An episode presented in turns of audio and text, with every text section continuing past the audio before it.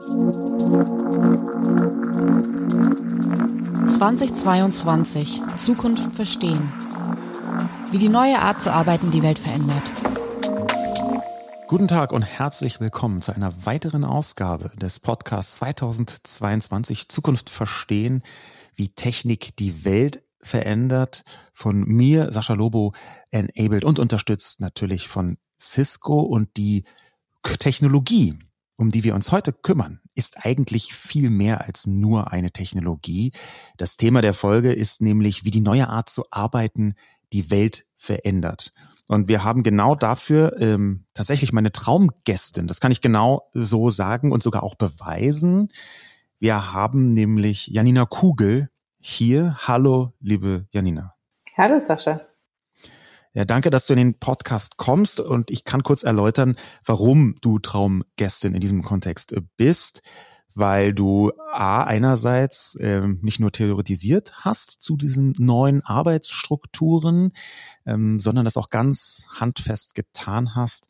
Ähm, bis letztes Jahr, wenn ich mich richtig erinnere, warst du Personalvorständin bei Siemens, zuständig für 380.000 äh, Leute.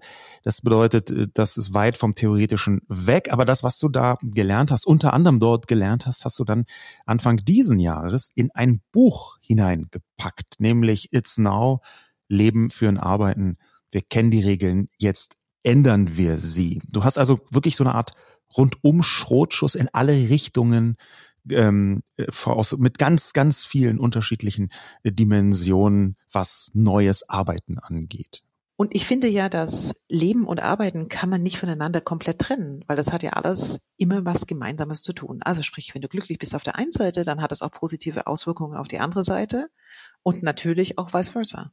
Also insofern finde ich immer, die Dinge müssen im Einklang sein. Diese Form von Einklang, die haben wir allerdings jetzt während Corona ziemlich vermisst. Ein Kapitel in deinem Buch handelt auch genau von den verpassten Chancen von Corona. Ich bin deine Idee optimistisch, aber magst du mal kurz skizzieren, warum du glaubst, dass Corona durchaus auch als verpasste Chance betrachtet werden sollte?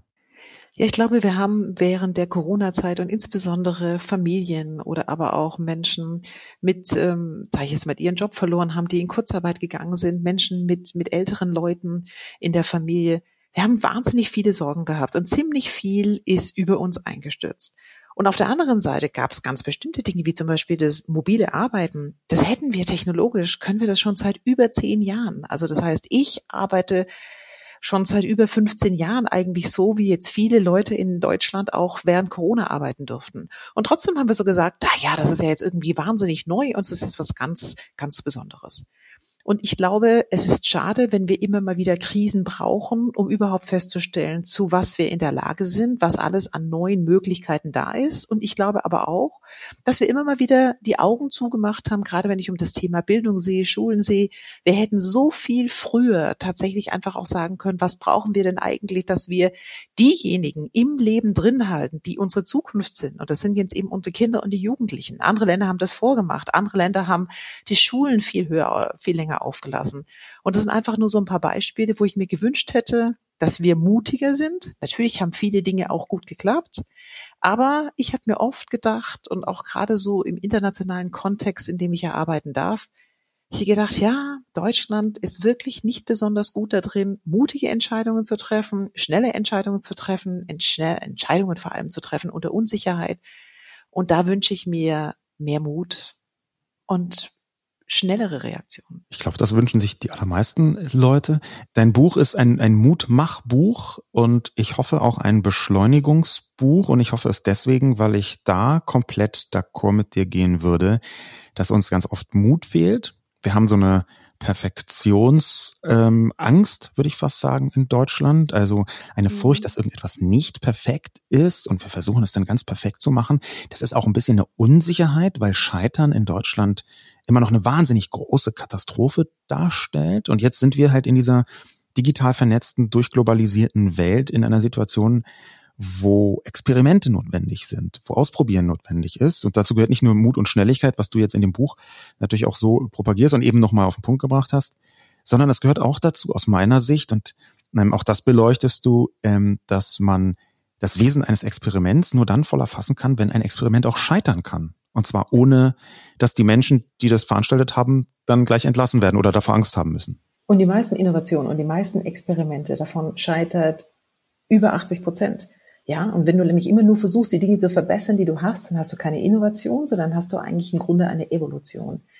Und ich bin bei dir. Ich glaube, das gehört mit in den Einklang. Und deshalb meine ich aber auch, mutig zu sein, heißt was auszuprobieren, auch wenn es dann vielleicht bedeuten kann, dass man von manchen Menschen belächelt wird, weil die sagen, naja, bist jetzt gescheitert. Auf der anderen Seite glaube ich ja, in der Welt haben wir genügend Geschichten und übrigens auch in Deutschland immer mehr, die an etwas glauben, die dann sagen, ich bin davon überzeugt und glauben heißt und überzeugt sein heißt nicht alles ausblenden, was es an anderen Möglichkeiten und Einwänden und auch Perspektiven gibt, aber die mit einzubeziehen und zu sagen, ich konzentriere mich jetzt darauf. Und wenn man schnell ist und wenn man auch neue Wege als erstes beschreitet, dann ist es holprig, aber auf der anderen Seite ist es auch eine ganz schöne Erfahrung. Ich zum Beispiel sage, wenn du dich mal daran gewöhnt hast, immer mal wieder anzuecken, beziehungsweise immer mal wieder diesen Widerstand zu bekommen und du überwindest ihn, dann gewöhnst du dich auch an dieses Gefühl. Und ich glaube, das ist etwas, was ich mir wünschen würde. Und wenn ich jetzt über Deutschland spreche, dann weiß ich natürlich genauso wie du, dass es immer einzelne Menschen gibt, die es anders machen. Und ich glaube auch, dass es immer mehr gibt, die es anders machen. Ich glaube aber vor allem, dass in der Komplexität und der Schnelligkeit, in der viele technologische Veränderungen auch stattfinden, Corona fast was, sowas war wie so ein kleiner Übungstest. Das heißt, wir müssen in allem, um immer noch weiter eine der größten Volkswirtschaften und eine der erfolgreichsten Volkswirtschaften zu bleiben, müssen wir auch in Zukunft lernen, diese Prozesse so zu innovieren, dass wir nicht erst mit einer hundertprozentigen Version auf den Markt gehen, sondern mit 70 Prozent und sagen, liebe Leute, das ist eine 70 Prozent Version, wir brauchen euch alle, um dran weiterzuarbeiten, zum Beispiel so wie Algorithmen eben auch laufen, um dann im Modus, in dem alles schon läuft, einfach besser zu werden. Das funktioniert jetzt nicht bei Sicherheitsthemen, aber das funktioniert an vieler Stelle. Ist das nicht, ähm, und da äh, saßest du, glaube ich, bei Siemens tatsächlich an der Quelle, aber es ist nicht einfach komplett diametral entgegengesetzt zu dieser äh, deutschen Ingenieursseele, die ja einfach nicht nur das Spaltmaß gewissermaßen als Religion betrachtet, ähm, sondern auch so lange an einem ganz bestimmten Bauteil feilt, bis dann wirklich die 0,0002 Prozent Verbesserung vom Motorleistungsspektrum am Ende erreicht worden sind. Denen jetzt zu sagen, ihr könnt auch mit 70 Prozent glücklich werden, das ist doch eigentlich irgendwas, was man, das ist doch ein, ein, ein Sakrileg beinahe, oder? Also den Ingenieurinnen zu sagen, ihr könnt mit 70 Prozent starten, uns dann weiterzumachen und vor allem mit geballter Kraft weiterarbeiten, das hat, glaube ich, nichts damit zu tun. Also, und übrigens würde das ja, also du hast gesagt, die deutsche Ingenieurswelt und ich würde jetzt einfach mal so sagen, Ingenieurinnen auf der ganzen Welt lernen ja sehr wohl unterschiedliche Ansätze. Und ich glaube nur, dass die deutsche Industrie natürlich sehr, sehr stark geprägt war von etwas, wir etablieren einen Standardprozess, wir machen den höchst effizient und dann läuft er qualitativ mit 99,9 Periode Prozent tatsächlich Sicherheit ab das ist eben das, was uns in den letzten Jahrzehnten im Grunde nach dem Zweiten Weltkrieg stark gemacht hat. Und wenn du natürlich jahrzehntelang eine Industrie hast, die sehr, sehr stark auf genau diesen Methoden aufbaut, und da waren wir ja tatsächlich federführend, und du hörst, dass ich sage, wir waren, dann ist es natürlich umso schwieriger, etwas anders zu machen, was jahrzehntelang gegolten hat.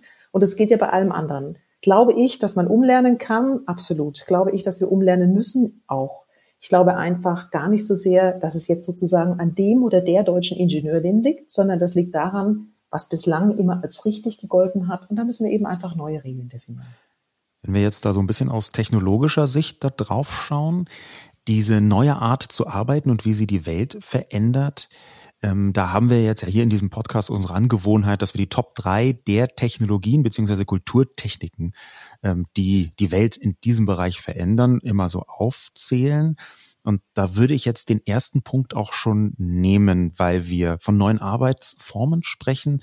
Und da steht, glaube ich, während der Corona-Pandemie nichts stärker für diese neuen Formen der Zusammenarbeit. Für viele war es auch das erste Mal als der dritte Punkt, der Top 3. Juliane, Top 3. Was ist das genau? Top 3. Virtuelle Arbeitsumgebungen und Videokonferenzen. Ohne Videokonferenzen wäre die Pandemie in Deutschland und weltweit zu einem ökonomischen Debakel geworden. Ohne virtuelle Arbeitsumgebungen zur Vollkatastrophe. In der Cloud arbeiten zu können, ist das Fundament des dezentralen, vernetzten Arbeitens und wegweisend für die meisten neuen Formen der Kollaboration. Ja, Janina, das ist, glaube ich, so eine Art Binsenweisheit, ne? dass ohne solche Plattformen wie jetzt äh, Webex zum Beispiel ähm, oder auch andere äh, Videoplattformen, dass die halbe deutsche Bürolandschaft im Jahr 2020 nicht funktioniert hätte. Was ist denn da deine Erfahrung, diese Mischung aus Technologie, neuen Arbeitssituationen und dem Besten daraus zu machen, so aus Personalsicht?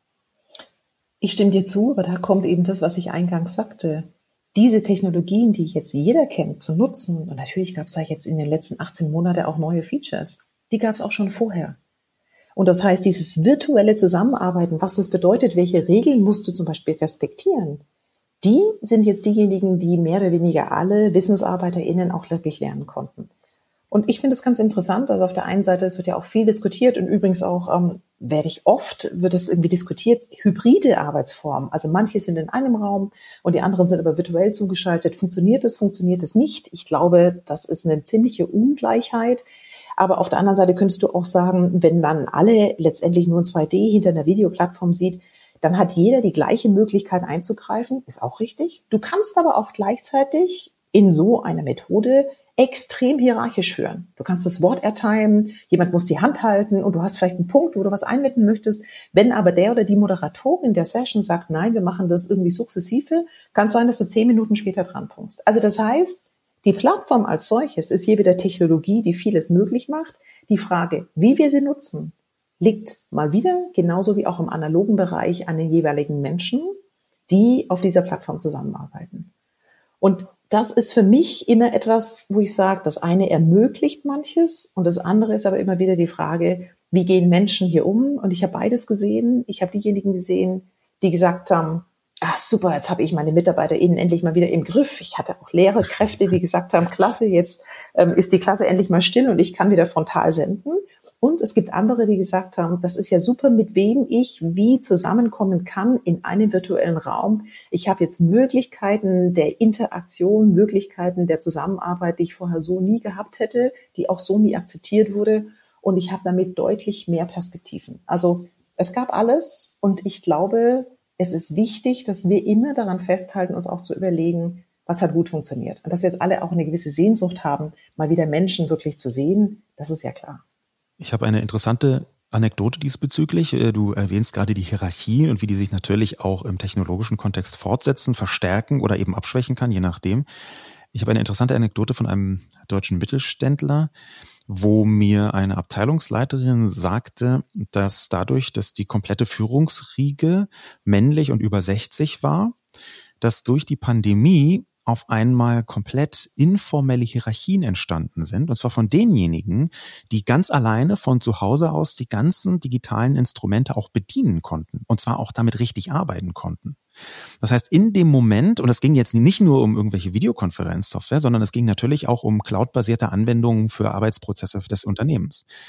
In dem Moment, wo wir so einen Shift haben ins Digitale, hat sich da eine informelle Hierarchie rausgeprägt, äh, ähm, die danach sogar Anfang 2021 zum Teil institutionalisiert worden ist. Das, da haben sich Leute selbst rausgekegelt, die vorher eine große Macht, und zwar häufig eine Verhinderungsmacht hatten, weil sie die Technologien nicht richtig beherrscht haben und allen klar geworden ist, okay, das ist das absolute Minimum, dass ich mein Instrumentarium beherrsche. Was ist da deine Erfahrung? Ja, ähm, kann ich mir sehr, sehr gut vorstellen. Und ich glaube, dann gab es eben diejenigen, die sagen, oh Mist, ich beherrsche das jetzt gar nicht und schnell dazugelernt haben, vollkommen unabhängig übrigens von ihrem Alter. Und es gab eben diejenigen, die eben nicht dazugelernt haben. Und ich glaube, das war dann genau ein Selektionsprozess, der stattgefunden hat. Ich habe aber auch zum Beispiel erlebt, dass viele, die jetzt vielleicht älter sind und nicht so sehr in diesen digitalen Medien unterwegs waren, also digitalen, also jetzt auch Dokumente, wie arbeitest du kollaborativ an unterschiedlichen Dokumenten und dergleichen, die haben plötzlich auch schätzen gelernt, was deutlich Jüngere, die sie vielleicht vorher für ein bisschen crazy gehalten haben, was die eigentlich dazu gebracht haben. Also ich habe sehr viel mehr in den letzten 18 Monaten gehört, dass dieses generationsübergreifende Zusammenarbeiten enorm wichtig ist. Ähm, das habe ich vorher so sehr nie gehört, also zumindest nicht von, von beiden Generationen. Und das hat mich wirklich sehr gefreut. Ist denn, wenn man so eine Kollaboration, so eine netzbasierte Kollaboration in der Cloud macht, wie äh, das ja viele gezwungen waren während der Pandemie zu tun, Ähm, sieht man da, wie sich die Art und Weise der Zusammenarbeit auch von den Menschen her verändert? Und wenn ja, was ist denn deine Einschätzung? In welche Richtung geht das? Sind da andere Fähigkeiten notwendig? Muss man da sich andere Dinge angewöhnen? Also ich glaube schon, dass sich manches verändert hat. Du erinnerst dich vielleicht an unterschiedliche Sessions mit Menschen, die dann tatsächlich wirklich nur die Sprachen genommen haben, andere, die wirklich parallel gearbeitet haben. Also in einer Session lief noch ein Chat, wurde noch an Dokumenten gearbeitet. Mhm. Also das war auch immer die Frage, wie viel läuft gleichzeitig, wenngleich wir natürlich alle wissen, dass der Mensch natürlich nicht wirklich multitaskingfähig ist, aber trotzdem auf unterschiedlichen Ebenen wurde was dazu beigetragen. Ich glaube auch eine viel, viel höhere Bereitschaft, mit anderen Menschen, mit anderen Kulturen zusammenzuarbeiten, weil auch das natürlich möglich war, um allen einen Raum zu geben, mussten wir uns an ganz bestimmte Standards oder ich würde mal sagen, ganz bestimmte Regeln gewöhnen. Da habe ich viel Schönes gesehen. Auf der anderen Seite gibt es auch etwas, was mir, glaube ich, ein wichtiges Anliegen ist, als immer mal wieder die Momente, und wir sind ja momentan auch in so einer Phase drin, und ich erwähnte es schon, die hybriden Arbeitsformen möglich waren. Da war dann schon auch nochmal eine ganz, ganz große Differenzierung von den Leuten zu sehen, Wer konnte und wer wollte vielleicht auch wieder ins Büro flüchten, weil entweder keine Kinder oder keine anderen Familienangehörigen, zum Beispiel Eltern, die gepflegt werden müssten oder um, man, die, um die man sich kümmern musste. Und ehrlich gesagt dann fast schon so ein Relief. Endlich kann ich mal hier wieder raus aus meinen vier Wänden. Endlich nervt mich mal keiner und endlich habe ich mal auch meine Ruhe. Oder aber natürlich auch diejenigen, die alleine leben, die sagen, endlich mal wieder soziale Kontakte, versus denen insbesondere sehr viel immer noch Mütter, die sich dann um ihre Kinder oder aber auch um ältere ähm, Angehörige gekümmert haben und dann trotz den hybriden Möglichkeiten weiterhin von zu Hause aus gearbeitet haben. Und was wir nicht vergessen dürfen, ist, dass bevor sich Verhaltensänderungen im menschlichen Verhalten durchsetzen, sind 18 Monate meistens nicht lang genug. Also das heißt, viele, die ja sagen, das hat jetzt einen großen Push gebracht für zum Beispiel Frauen. Also das heißt, diese ganze Frage von Position Gap, also wie viele Frauen wird es auch in Führungspositionen geben, wird sich jetzt erledigen, da sage ich nur Obacht. Das kommt immer darauf an, wie tatsächlich das ganze System funktioniert. Und solange nach wie vor zum Beispiel Anwesenheit als mehr Visibilität und damit auch, sage ich jetzt mal, Beförderung irgendwie heißen wird, insofern haben wir das noch nicht gegeben. Also auch da wieder ein ganz starker Hinweis, immer zu schauen, dass sich das alles durchmischt. Gibt es deiner Erfahrung nach Leute, die im normalen dinglichen Arbeitsalltag super gut zurechtkommen und mit virtuellen Arbeitsumgebungen einfach nicht mehr so gut und äh, auch umgekehrt, dass Leute im ähm, also normalen Alltag halt nicht besonders fit sind und nicht richtig gut vorankommen, aber plötzlich im virtuellen Kontext richtig performen. Also ich glaube, es gibt viele Menschen, und da hat ja jeder von uns wahrscheinlich auch an sich selber irgendwas erlebt, die gerne und gut in soziale Interaktion sind, also das Sprechen mit anderen Leuten, also das physische Zusammensein und andere, die dann doch gern lieber so ein bisschen für sich alleine sind. Und für die war natürlich die Zusammenarbeit in dem virtuellen Raum deutlich einfacher. Also ich selber hätte mich jetzt irgendwie schon so als so sehr sozialer Mensch irgendwie bezeichnet vor der Pandemie und musste dann aber auch so feststellen, als es dann wieder möglich war, Menschen auch zu treffen, da bin ich schon fast so ein bisschen soziophob gewesen, wo ich mir gedacht habe, uh, und zwar nicht, weil ich jetzt irgendwie so wahnsinnig Angst vor dem Virus hatte, sondern weil ich mich jetzt auch ein bisschen entwöhnt hatte. Und ich glaube, da siehst du natürlich Unterschiede. Und wenn du jetzt aber wieder komplett darüber nachdenkst, was möchtest du vielleicht als Organisation, als Arbeitgeberin, dann kannst du diese Dinge ja ganz positiv nutzen. Sehr, sehr schön war zum Beispiel auch, dass Menschen mit Behinderungen, also jetzt Behinderungen in der Art, dass ihnen aber trotzdem die virtuelle Zusammenarbeit auf Plattformen in der Cloud möglich gemacht wird, die waren zum Beispiel plötzlich equal. Also das heißt, das Handicap war teilweise nicht mehr sichtbar, wenn sie lange Wegstrecken ansonsten zurückzulegen hätten und damit bestimmte Themen gar nicht irgendwie, sage ich nicht, mitarbeiten konnten. Da war plötzlich jetzt keine Barriere mehr da. Also das heißt, natürlich müssen wir immer auch mitbedenken, dass die Digitalisierung und Automatisierung viele Barrieren, also die Barrierefreiheit nicht mehr für alle da ist, aber auf der anderen Seite waren es auch Barriere, wie soll ich mal sagen, weniger Barrieren für Menschen, die sonst nicht so mobil sind. Das ist, glaube ich, wenn ich das richtig überblicke, eine nahezu perfekte Überleitung zu dem Top 2, also die Technologie, die am zweitintensivsten, mehr oder weniger abgeschätzt von uns, einfach redaktionell abgeschätzt, die ähm, Welt verändert innerhalb des neuen, der neuen Art zu arbeiten. Juliane, was ist Top 2? Top 2 Internet Everywhere. Das Internet ist inzwischen fast überall erreichbar als wichtigste Arbeitsinfrastruktur des 21. Jahrhunderts. Neue Zugangsmöglichkeiten wie 5G oder das nächste WLAN-Protokoll Wi-Fi 6 verbessern diese Infrastruktur, sodass schon bald fast jeder digitale Arbeitsprozess mobil abgebildet werden kann. Aber das heißt auch, dass in vielen Arbeitsbereichen plötzlich egal ist, wo jemand zu Hause ist. Schon heute konkurrieren in manchen Branchen ArbeitnehmerInnen und FreelancerInnen rund um den Globus miteinander, was riesige gesellschaftliche Verschiebungen zur Folge haben kann, was Standorte, Steuern und Sozialsysteme angeht. Internet Everywhere, ähm, das sagt sich so leicht. Da gibt es jetzt interessanterweise auch ein paar Satellitenanwendungen, die das dann auch wirklich garantieren wollen, dass aus Everywhere nicht nur ein Schlagwort, sondern auch wirklich ein faktisches Versprechen werden könnte.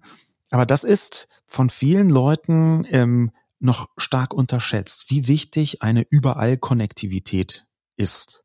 Die, äh, die Voraussetzung war zum Beispiel für ein anständiges Homeoffice. Und wir hatten in Deutschland, weil hier die digitale Infrastruktur teilweise miserabel ist, richtig viele Leute, die von zu Hause aus nicht an Videokonferenzen teilnehmen konnten. Und wir hatten auch viele Unternehmen, gerade viele mittelständische Unternehmen, die in ländlichen Gebieten arbeiten, die tatsächlich massiv beeinschränkt, äh, beeinträchtigt waren. Und nicht, weil sie ihre eigenen Prozesse nicht digital hatten, sondern weil dort an ihren Standorten, in ihren Lagerstandorten die digitale Infrastruktur nicht gegeben war. Wenn ich anfange so zu denken, das Netz ist überall. Das ist halt die wichtigste Arbeitsinfrastruktur des 21. Jahrhunderts. Ich kann alle möglichen digitalen Arbeitsprozesse mobil abbilden. Was macht das denn mit einem Unternehmen? Wenn man da langsam, und in der Pandemie hat da sicherlich ein großer Schub nach vorne stattgefunden, auch wenn 18 Monate, da gebe ich dir recht, ähm, nicht wahnsinnig lang sind. Was macht das mit, mit einem Unternehmen, wenn man langsam anfängt nachzudenken, hoch, aber den Bereich, den könnte ich ja auch eigentlich dezentral, digital vernetzt, mobil bearbeiten und diesen Bereich auch. Und hier müssten wir einfach, was bedeutet das für das Unternehmen und das Personal der Zukunft? Ich glaube, was wir gemerkt haben, war, dass plötzlich Dinge sofort möglich sein mussten, die möglich waren ohne dass die Zauderer und Zauderinnen sagen konnten, nee, das probieren wir erstmal gar nicht aus. Also wir waren ja sozusagen gezwungen auszuprobieren und das einfach nur zu leben. Und das wird natürlich auch nachhaltig sicherlich so sein, dass wir sagen müssen, warum müssen wir denn immer zusammenkommen? Warum müssen wir denn bestimmte Prozesse auf Papier immer noch abwickeln? Und davon gibt's mehr, als man denken könnte. Ja? Also das heißt, gleichzeitig erfordert es aber jetzt hier wieder Mut von Anfang an zu sagen, wir haben es gesehen, dass es anders geht. Wir werden jetzt nicht wieder per Default in unsere alten Arten und Weisen zurückkehren. Gleichzeitig bietet es aber auch die Möglichkeit, dass du an ganz andere Talente rankommst. Also das heißt, es ist nicht mehr die Frage, würden die Menschen eventuell auch dorthin ziehen, wo du deine Standorte hast, sondern es ist eher die Frage, wenn ich eine Kultur habe, in der ich mit allen zusammenarbeiten kann, wie kann ich die Leute anbinden? Und zum Schluss, ich glaube, wir kommen jetzt auch nochmal hoch auf das, was Deutschlands Industrie wirklich stark macht. Also 5G, sagen ja manche, ja, das brauche ich ja zu Hause nicht.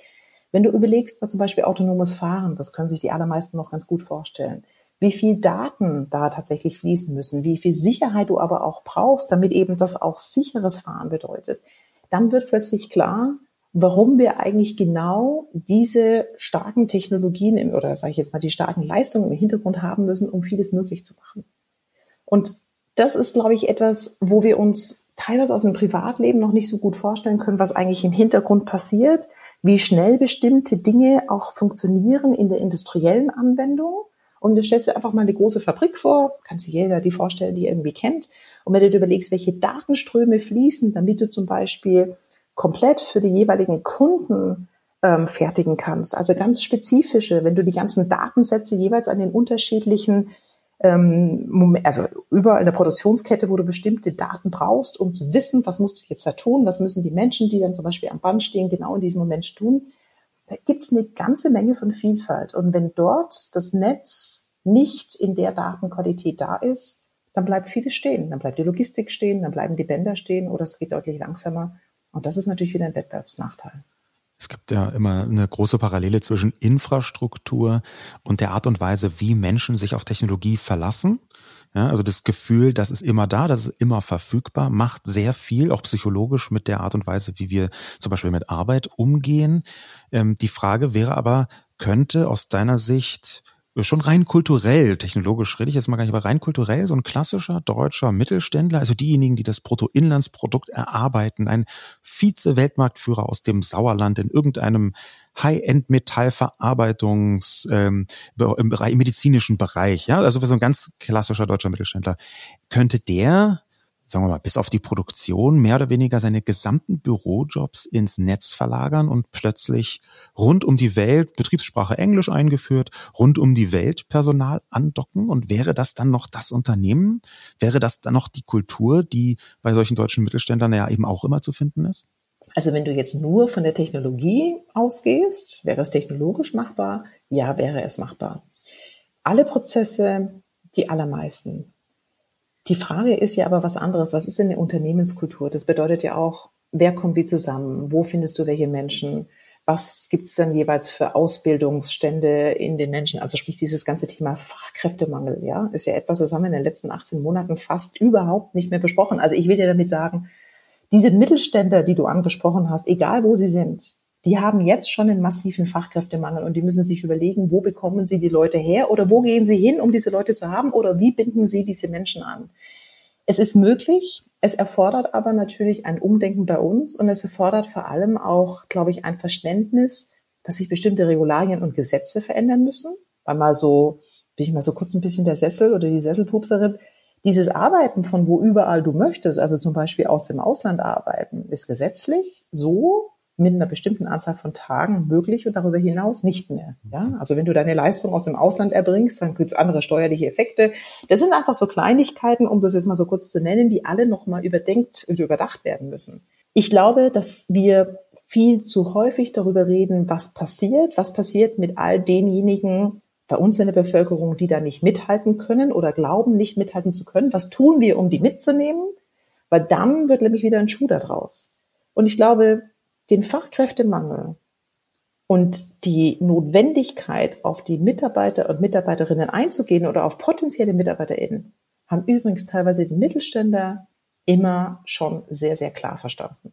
Weil die die Ersten sind, nicht immer an so wahnsinnig attraktiven Orten, die verstehen, was es bedeutet, wenn es nicht mehr genügend Menschen einer Fachrichtung gibt. Ja, da gebe ich dir recht. Wir haben ja während Corona, insbesondere auch beim Mittelstand, deutlich gemerkt in Deutschland, wie sich die Arbeit verändert hat und auch verändern musste. Da wurde sehr deutlich, wer sich darauf vorbereitet hat und wer dann sehr schnell umschalten musste. Wir haben deshalb genau den folgenden heutigen Cisco Fact so ausgewählt, nämlich eine Umfrage zum hybriden Arbeiten, vorgetragen von Annette Ehrlich, Marketing Managerin bei Cisco mit dem Fachgebiet digitale Transformation. Der heutige Cisco Fact besteht aus den tatsächlich interessanten Ergebnissen einer Umfrage im Auftrag von Cisco zum Thema Homeoffice. Das liegt nahe, denn schließlich bietet Cisco mit WebEx eine umfassende Collaboration-Plattform zur nahtlosen Zusammenarbeit für verteilte Teams an. Auf fünf Kontinenten gaben 1567 ausgewählte Angestellte in Unternehmen ab 250 Mitarbeitenden Auskunft über ihr Verhalten vor und nach der Pandemie. Die wichtigsten Erkenntnisse. Lediglich 9% planen, zukünftig wieder komplett aus dem Büro heraus zu arbeiten. 98% hingegen glauben, dass Meetings zukünftig mit Teilnehmern aus dem Homeoffice heraus stattfinden. Virtuelle Zusammenarbeit ist also mehr als nur nice to have. Sagenhafte 99% der Unternehmen planen größere Veränderungen der Arbeitsplätze wegen Corona und 53% der Unternehmen werden sogar ihre Büros verkleinern. Gleichzeitig stellt hybrides Arbeiten viele Leute vor neue Herausforderungen, zum Beispiel was Videokonferenzen angeht. 50 Prozent beklagten, dass die Tonqualität zu oft gering sei. 47 Prozent fanden, dass zu viele Menschen gleichzeitig sprechen und 46 Prozent beschwerten sich darüber, dass andere Teilnehmende in zu lärmigen Umgebungen seien. Es sieht also aus, als müsse nicht nur die richtige Technologie angewendet werden, sondern als müssten die Mitarbeitenden wie auch die Unternehmen neu lernen, wie hybrides Arbeiten für alle am besten funktioniert. Wer sich für die Details der Umfrage interessiert, googelt einfach Cisco Global Workforce Survey. Und das führt uns ziemlich genau zu unserem Top 1, wo wir so ein kleines Novum haben. Juliane, was ist denn Top 1? Top 1 Mindset des vernetzten Arbeitens. Die wirkmächtigste Veränderung aber ist keine vordergründig technologische, sondern die Entwicklung des Mindsets zum vernetzten Arbeiten.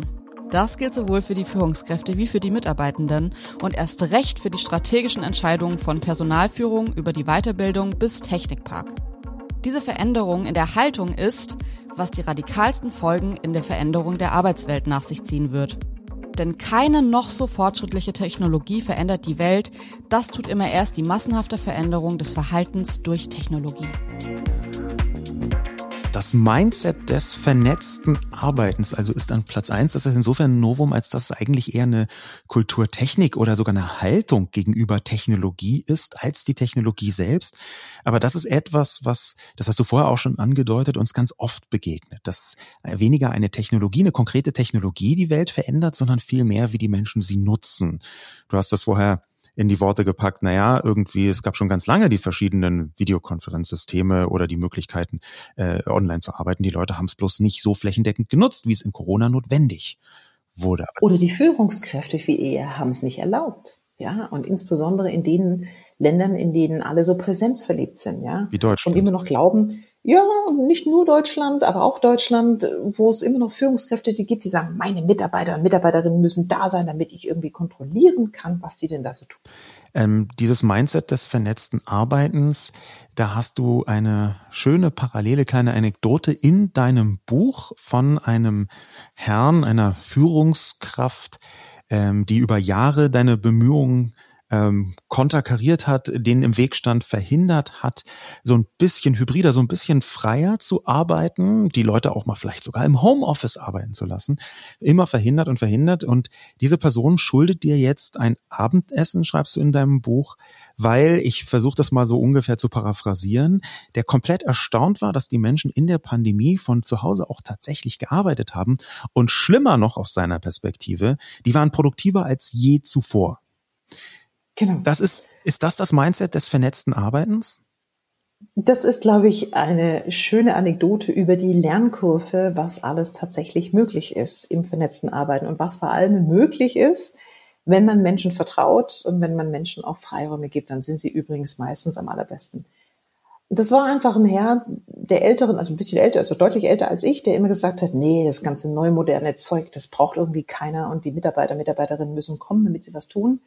Und der mich dann anrief, und dafür bin ich ihm echt dankbar, weil das hätte er ja schon lange nicht mehr tun müssen. Ich war schon gar nicht mehr bei Siemens. Der sagte, weißt du, Janine, du hast es jahrelang gepredigt, ich war immer dagegen und jetzt habe ich echt an den Absatzzahlen, an den Umsatzsteigerungen gesehen, dass das sehr wohl möglich ist.